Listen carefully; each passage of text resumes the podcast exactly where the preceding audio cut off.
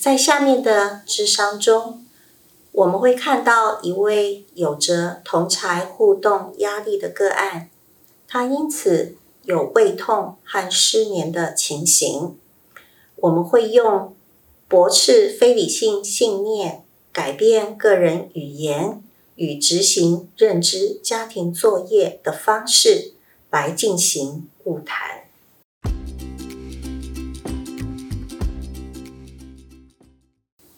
你今天来是为了要讨论什么事呢？嗯，我我就很焦虑，我已经好久都写不出论文了。而且我也去做了很多努力，我去看 paper，然后也跟指导老师谈过很多事，可是还是没有进展。我我已经失眠很多天了。哦，这样的状况对你最近的生活有什么影响呢？我觉得我好像什么事都做不好，就是很努力做也做不好，很像一个失败者，然后身边的。大家好像也是用这样眼光看我，我觉得我很像站在悬崖旁边，随时都有可能会掉到海里面，我真的害怕。嗯，了解你的问题了。我们先来放松一下，请你把身体往后靠在椅背上，放松一下。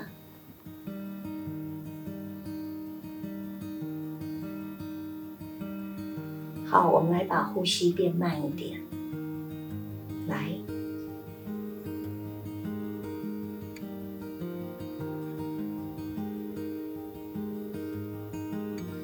非常好。我们再放慢一点。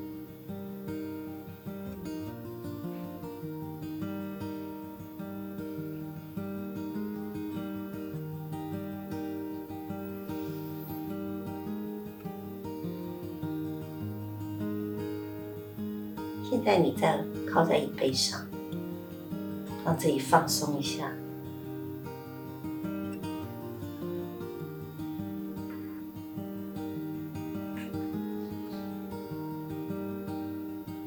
请你回想一下，你过去的生命中第一次觉得像这样挫折的时候，你那时候几岁？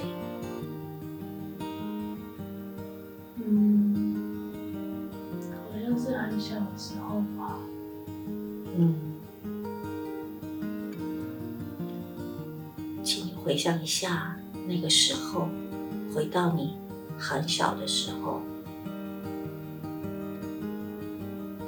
你觉得事情怪怪的，什么事情都做不好。现在你慢慢的变小，越来越小，你发现你自己已经到。那一件事情的年纪，等你到了那里，请你告诉我，你几岁？跟谁在一起？发生了什么事？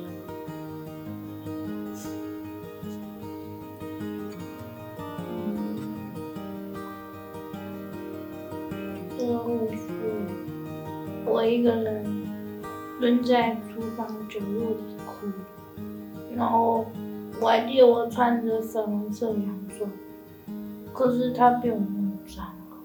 然后怎么弄脏了呢？就我妈妈叫我去车上等他，可是我就因为很想出去玩，我就偷偷跑去隔壁的院子玩，可是。我只是想要出去玩，他每次把我关在房间，不让我出去玩，所以我很想出去玩。嗯，那后来妈妈对你做了什么呢？他开始疯狂打我，说我每次都把事情弄得很糟，可是我也没有弄得很糟，只是偷偷跑去玩。一下下而已啊，所以你真的觉得很委屈？你只是想玩一下下，但是妈妈好像可能不了解你需要什么。